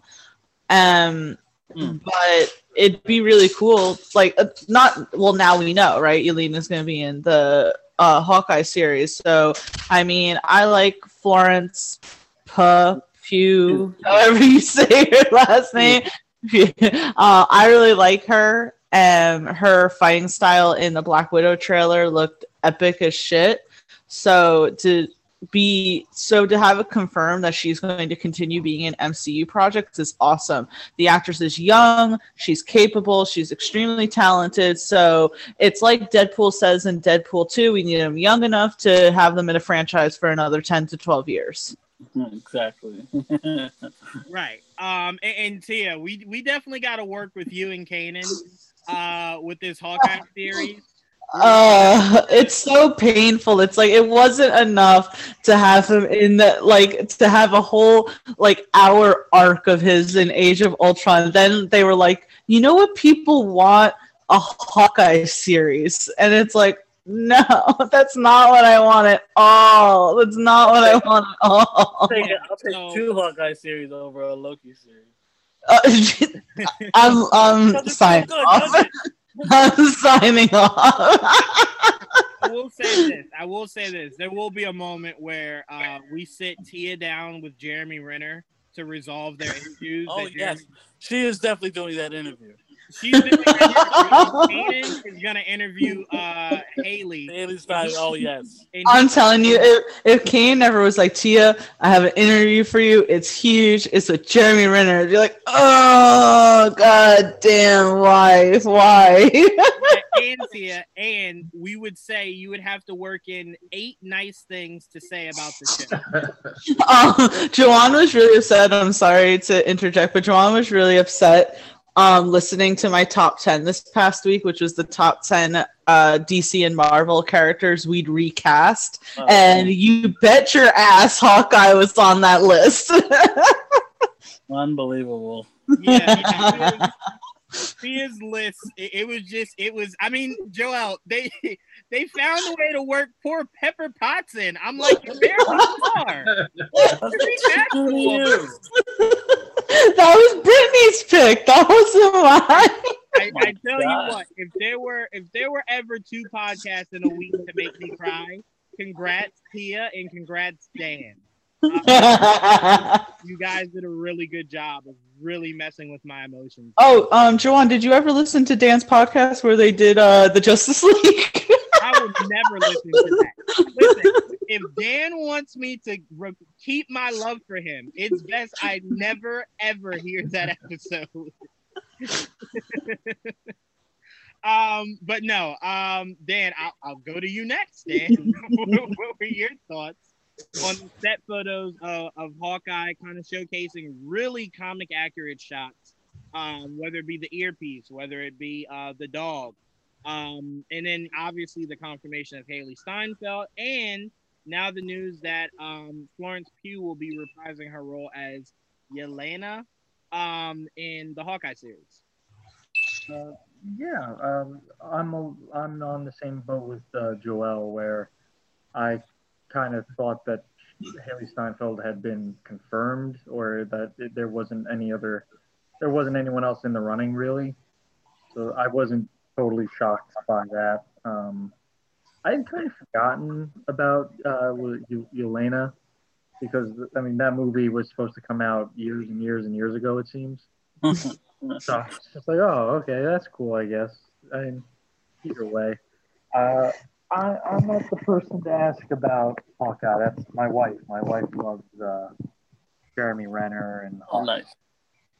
Uh, so she she was more excited for it than I was. But um, yeah, I, I think it's cool how it, it seems as if these Disney Plus series really get to hone in on the little details of characters, like the uh, the dog and the ear, um, the hearing aids, whereas the movies are so, you know, macro the Disney man, the Disney Plus series could be micro.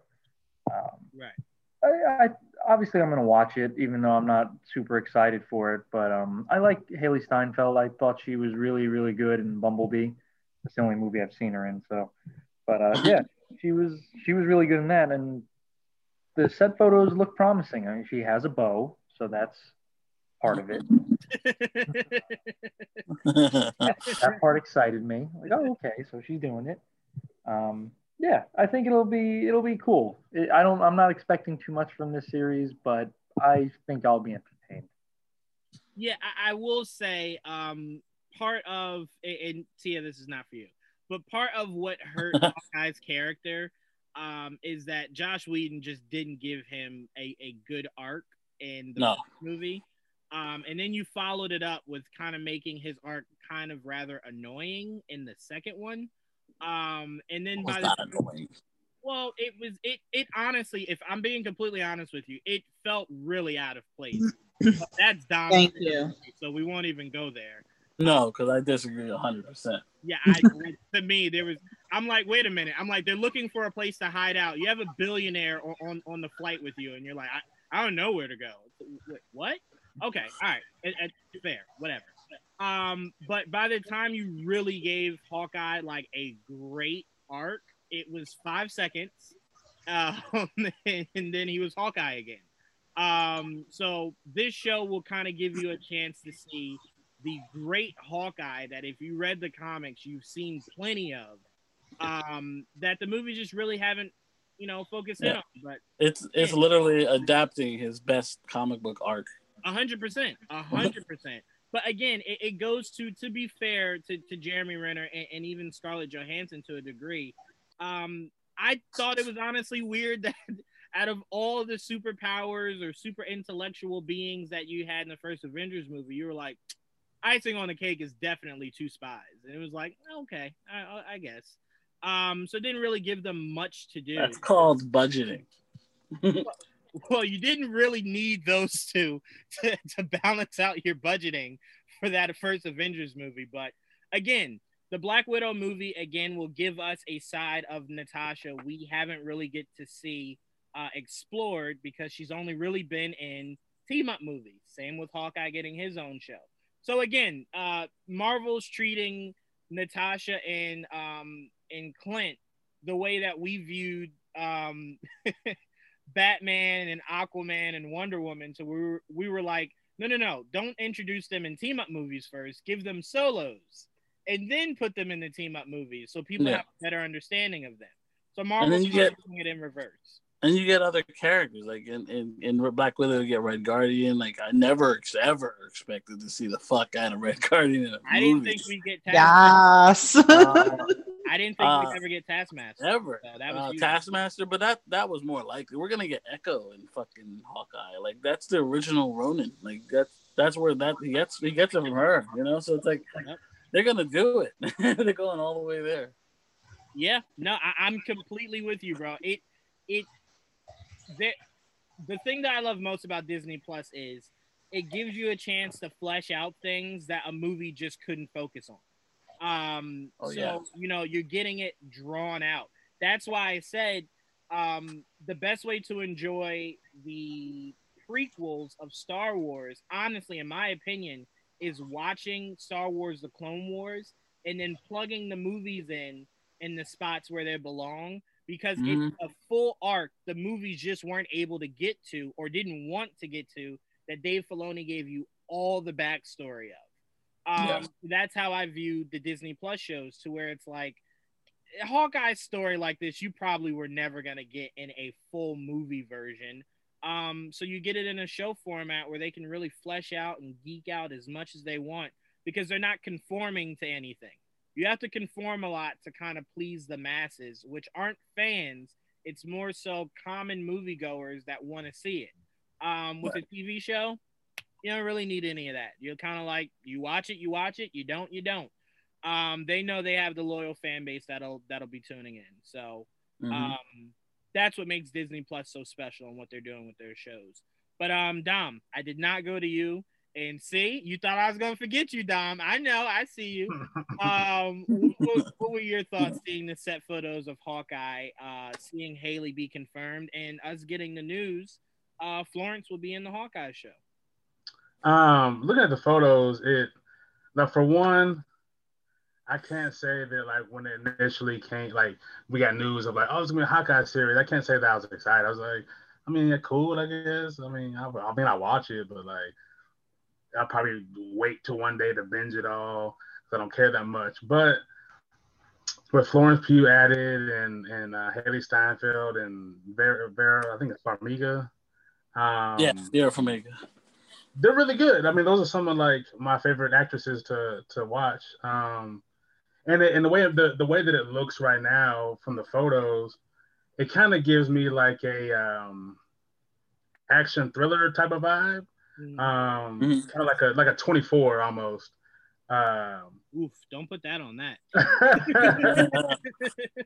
but uh, I mean, this could uh, hopefully um, for me at least, it's going to bring more interest into the world of this character.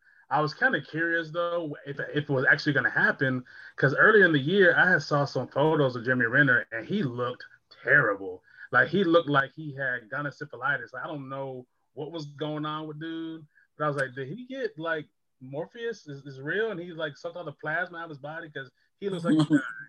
Um, but I mean, makeup I guess is gonna make him look not dead.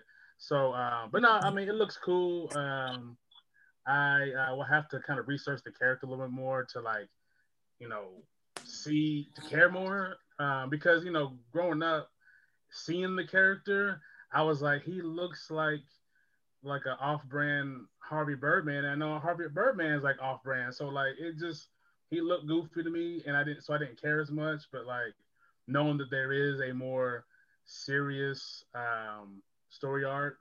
Um, and like you guys are saying, they're doing the best one.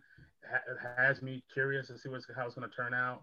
Um, and then with these names added, it just makes me more like, okay, it's going to be a little serious. It's going to be some good acting. Um, I loved um, Agents of S.H.I.E.L.D., but I know the acting is like slightly, you know, above soap opera, but it was still good. So this show being on uh, Disney Plus, it's, it's going to be it has to be has to be as good uh, as good, if not better. So I, am cool with it. Yeah, I mean, uh, I, I, think my biggest question is, um, we know that he hung up being Hawkeye for legal reasons. Um, and obviously, when half the world disappeared, legal reasons didn't matter. So he went to become Ronin. Um, my question would be what brings him, now that he has his family back, the world's good, what brings him back to having to be Hawkeye again? Let alone training somebody else. Uh, you know what I'm saying? So that's my biggest question is what leads to all of this? Um, because it seemed like a character towards the end of um, Infinity, not Infinity War, I'm sorry, the end of uh, Endgame that kind of found peace with everything. You know, he just lost Natasha, just lost uh, Tony. Um, you know, it, it was all a matter of um, how are you going to – to find peace, and his peace was getting his family back. So, what brings you back to the life of bow and arrows? Um, can't wait to see. Um, all right, we're just gonna do one or two more topics, and we're gonna wrap it up for the night. Um, let's go to oh, Joel. Can't forget, can't leave this out, man. Oscar okay. Isaac cast as Solid Snake. Um, yeah. I know there are so many people excited about that. I've, for one, never played the the games. Um, nothing against it. I just I I've it's never circulated. Uh, Xbox sucks. Well, no, I I did grow up with a brother that. No, it's yes. Relax. I don't, um, no, it's, it's it is the facts are facts, Juwaan. Let's not debate this here. Okay. well, regardless, um, I just wanted to make it clear I, there was no issue on the game. It just never really circulated its way to me. But my brother was a huge fan of it. Um, anything Oscar Isaac agrees to, I'm kind of like, yeah.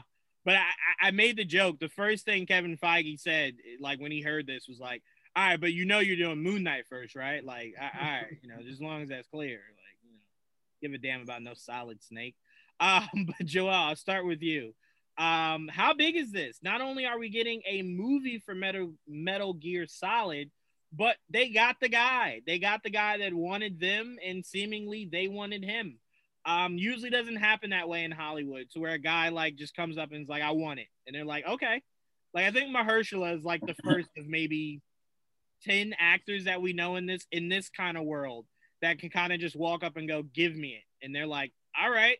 Okay, yeah. The Rock would be the other one. Yeah, just just give me. But that that's pure. That's not because they thought The Rock would be a great Black Adam. That's because who says no to The Rock? That's the only reason. Right. That's power, though. You know, just go in there and say, uh, you have your choice of whoever the fuck you want. it's like with those muscles, you choose. Do you want to be Batman? You can be Batman. It's like we'll make that work, whatever you want. Move over, Jesus Christ, imagine. um, it's it's big, Juwaan. Uh, especially the, if you're a fan of uh, the video the video game series.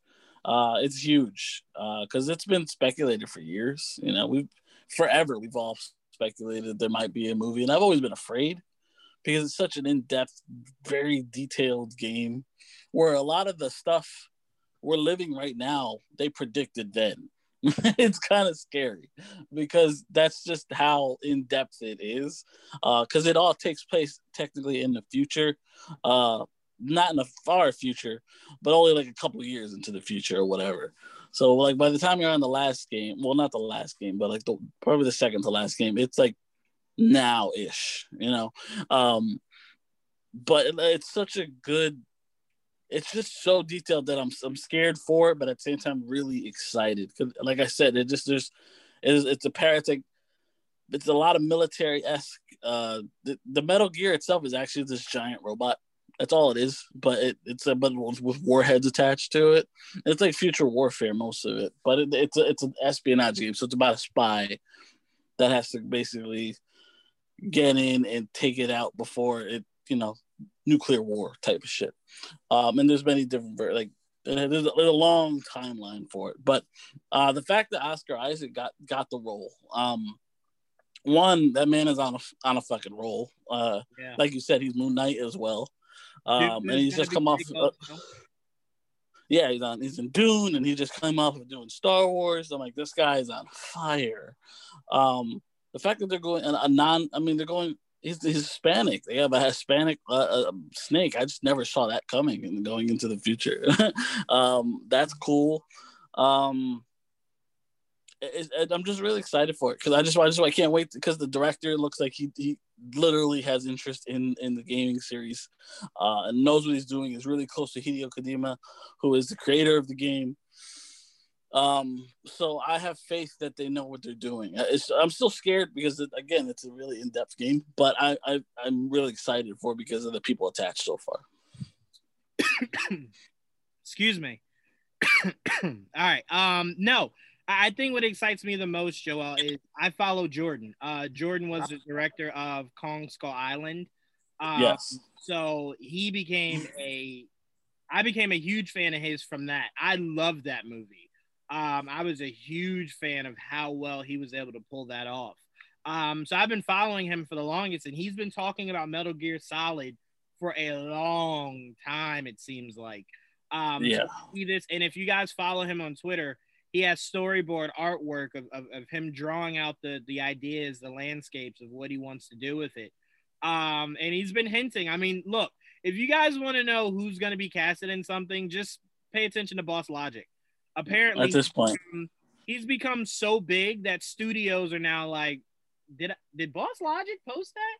I like that. Yeah, he, has been nailing them. He's nailed like four or five this year alone. He had. Crazy. I mean, shit. Rosario Dawson gave him a shout out. Like she was saying, her becoming Ahsoka was a huge, uh, you know, was in huge part of fan art. And we assume when she says fan art, it's Boss Logic.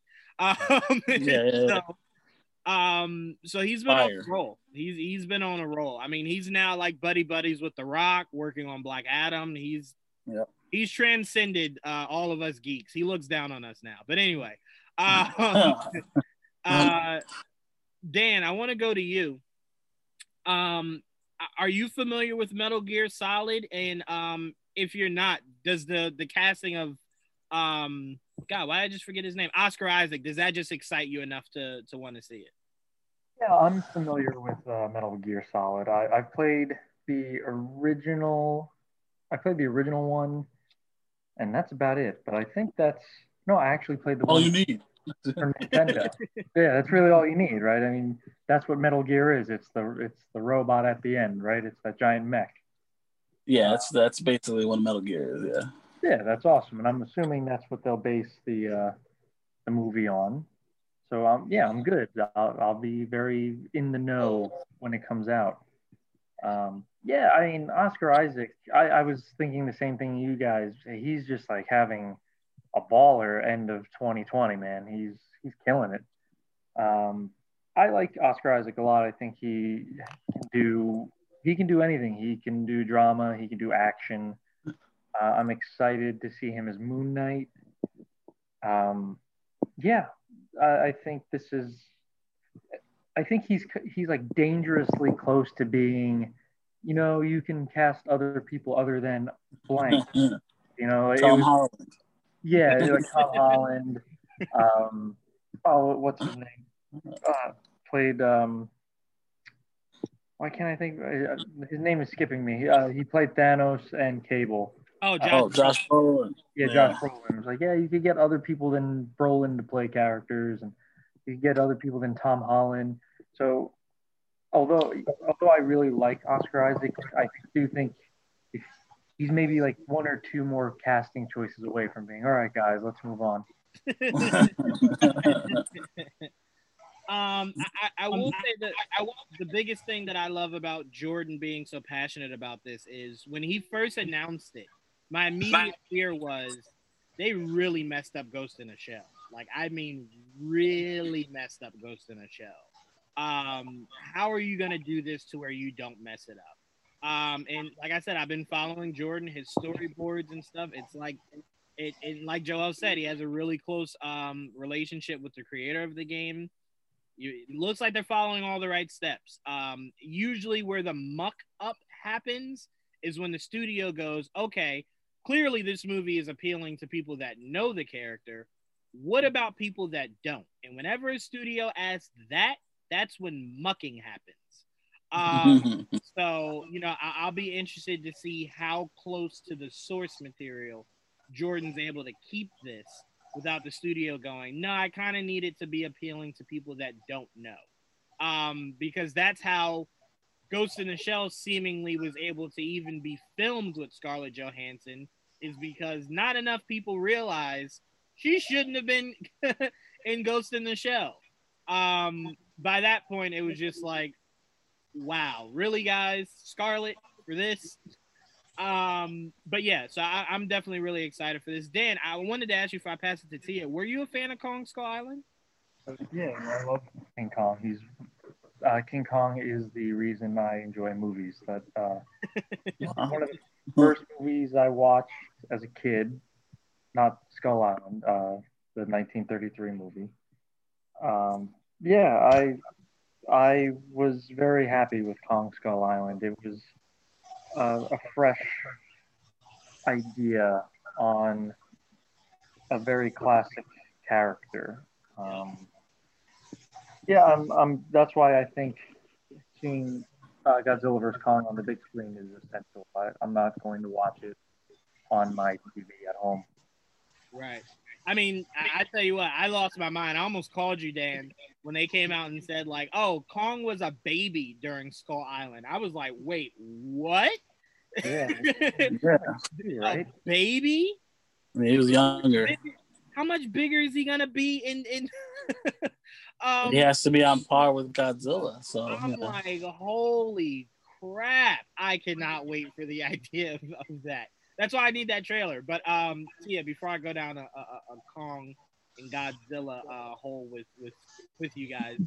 Tia, um, what what kind of stands out to you more, the casting of Oscar Isaac or the idea that we're actually getting a Metal Gear Solid movie?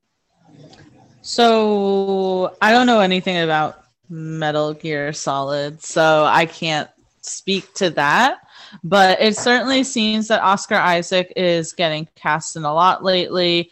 Um, Dune, freaking uh, Moon Knight. It, it, I don't know if it's necessarily to the degree as Dan says of it's going to get to the point where you're like there are other people other than him, but it could slowly get to that because it does seem where studio, but I guess that's what studios do when like a character, not a character, actor is like hot at this moment. I mean, they certainly did with say like T- Timothy Chalamet after oh, calling. Oh yeah, for sure. I know that's your man. That's your man. I know, I know. But they're definitely doing it with him, where it's like you know there are other people other than Timothy Chalamet, right? the young Leon- Leonardo DiCaprio. So r- relax. Mhm.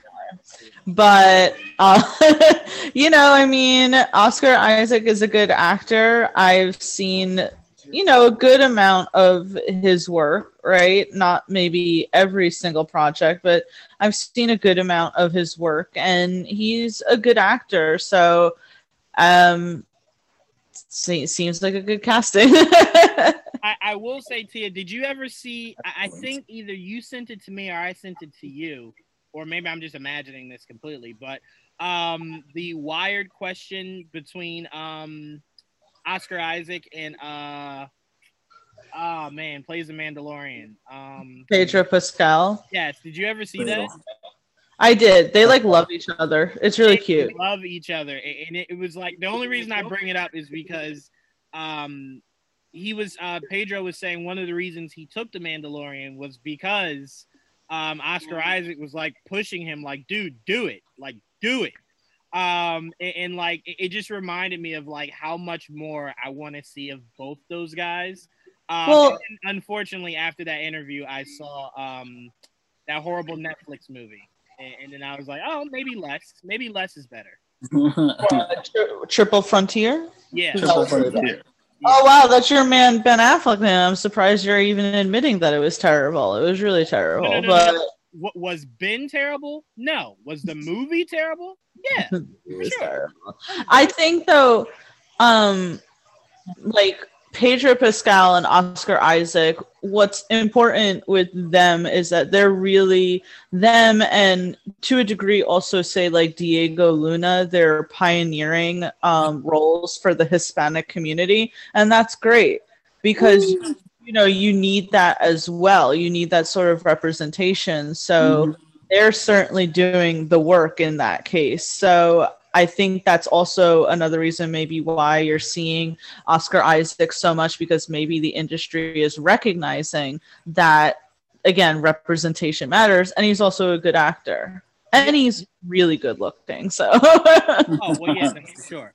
Um, Oh, what I, what I will give a little bit of credence to uh to what Dan was saying is for like it's like for black actors right now, like John David Washington, everyone's looking to cast him in everything. Like that's the face for black people. And it's starting to feel like Oscar Isaac is becoming the face for Hispanic people. So where it's just like, hey, hey, that's the guy. Everything with that guy in it. Um, so it's just funny to see how like 10 years ago we were like, hey, representation, give us more. And now we're kind of like, well, you've now opened the door. Now, like, can we place other chairs in, in the room? Like, I think though it's also a degree of it's like yes, cast say more Hispanic actors, but not the same actor. It's like, right, right. it's like oh, we need a Hispanic person, Oscar Isaac, and it's like you know there's a there's a lot of Hispanic actors out there. They're like no no no no no no no, Oscar Isaac. I mean, seemingly it's what they're doing with John David Washington for black people, where it's just like, no, put him in everything. It's like, mm, there's there's more of us. Uh, but Tom, I'll go to you. Metal Gear Solid, man, we're getting a movie for it, and we got our Solid Snake and uh, Oscar Isaac. Your thoughts, man? Um, Well, like the majority of us, I didn't really play the game a whole lot. uh, I played the first one when I was younger, and then one of my homies, because I'm not a huge gamer, but my homies are. So like I watched my homie uh, play a lot of uh, the various games, um, and it, like like Joel was saying, that's it, it, the way it looks. This is a movie that uh, it's a lot they have to do uh, to to make this as pleasing to the fans as uh, possible because I feel like the franchise has such a cult following that it's gonna get picked apart if they mess things up. Um, but uh, no, I mean Oscar Isaac, he's he's a great actor. I think that um, not too many people have a problem with him in general in, in anything that he's done.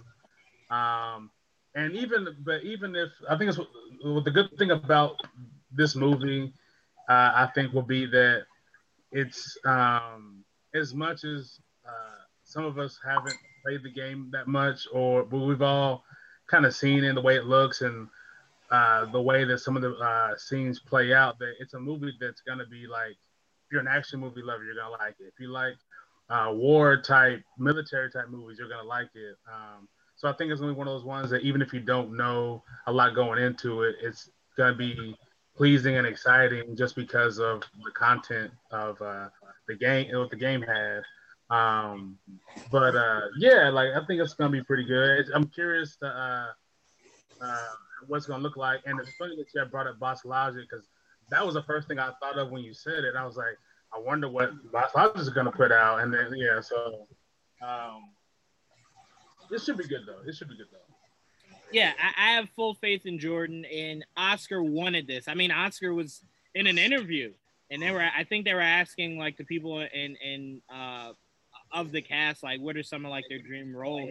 Oscar just comes out and he's like, Metal Gear Solid, that that Solid Snake, that that's the one I want. And it was just like, you usually don't really hear that because your negotiations are usually behind the scenes um, like it damn sure doesn't work that way with Disney. I don't think I've ever heard anyone come out and go, "Yo, I want to be Blade," and then it was like, "Oh, this just in, blah blah blah is Blade." It doesn't work like that. And I'm uh, sure it's gonna be a. Uh, I'm sure it's gonna be a multi-movie deal because there was so many games. I can't see there being any less than three movies. Yeah, at least. Yeah, that, well, that, that's a lot of material, bro. I, I tell you what, I tell you what, every because I remember when the the newest Metal Gear Solid came out, um, people went crazy. So for all you guys that went crazy, support this movie because it's the only way you'll get another one. Um, like this isn't one of those things where it's like, oh, the first one was not that great, but the second one will be no. You mess up on this. Ask Max Payne how it works when you when you fuck up a uh, uh your first movie. Doesn't uh, usually work out that well. Um, go ahead, Joel. No, I'm just saying I wouldn't put it on the same level. Max Payne was was whack compared to what this can be. Well, Max Payne. Uh, well, no, the movie was horrible. Yes, correct. There's no doubt about that. Um, but it was only whack because you casted Mark Wahlberg. Um, but anyway, um, yes, um, all the faith in the world for Metal Gear Solid, the movie. Love Jordan. Um, can't wait to see what him and Oscar Isaac put together for this film. Um, Dan, I try my best to make sure I always end every episode with you by making sure I bring up that the Snyder Cut is real and is happening. Um, besides that, uh- it's not real. He's shooting an entirely different movie. All right. No, no, we have been through this. We have been through this, Juwaan. I'm not repeating myself. I, am sorry. I just love to remind Dan because I remember Dan going, if there was one movie that deserved an Oscar, it was it was Justice League. But anyway, um, yep, sounds totally like something Dan would say. oh, of course, and like the enthusiasm was at like a hundred. Like Dan was like almost squealing. He was like, "Oh my god, I loved it so much." Um, but anyway, make sure you guys check out an all new episode of they call this a movie they are breaking down the the second no the third greatest christmas comedy ever um dan did you want to plug it a little bit Uh, the third grade. I, I don't. We're not watching Christmas Vacation. That's a weird thing uh, we, yeah, we. I, I this. I do not understand your love for Four Christmases, but listen, to each their own, man. I- That is a weird. The world does need uh, variety, so that's I'm I'm glad someone liked it. But uh, yeah, we're we're watching. Uh, we watched and reviewed the Vince Vaughn and Reese Witherspoon movie Four Christmases for this week's. Uh, they called this a movie. I truly enjoyed that movie. I'm sorry. Um, it, it had everything that, that attracts Juwaan, like um, Vince Vaughn. Uh, you had uh, Duvall. You had uh, Jon Favreau. Um, and the comedy of it was just right up my alley. Right up my alley.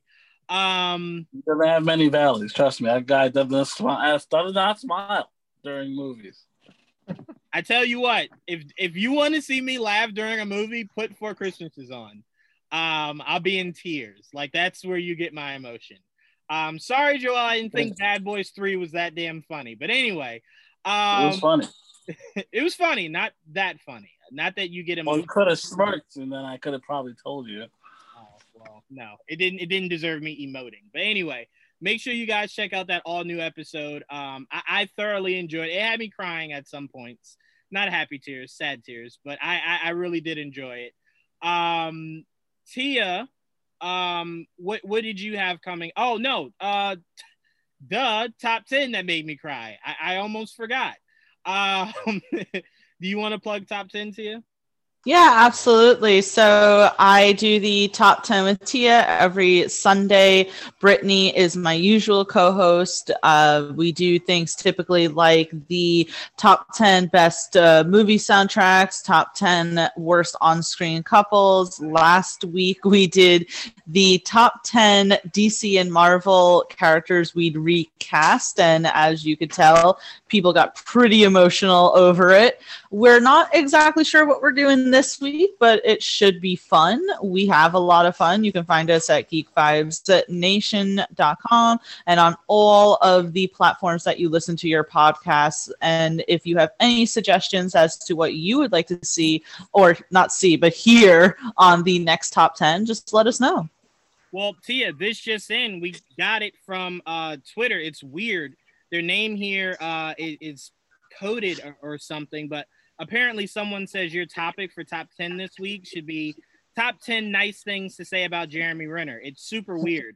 Uh, Oh, um, I, I, I think we have to pass. I don't know what I could say. I can't even think about one.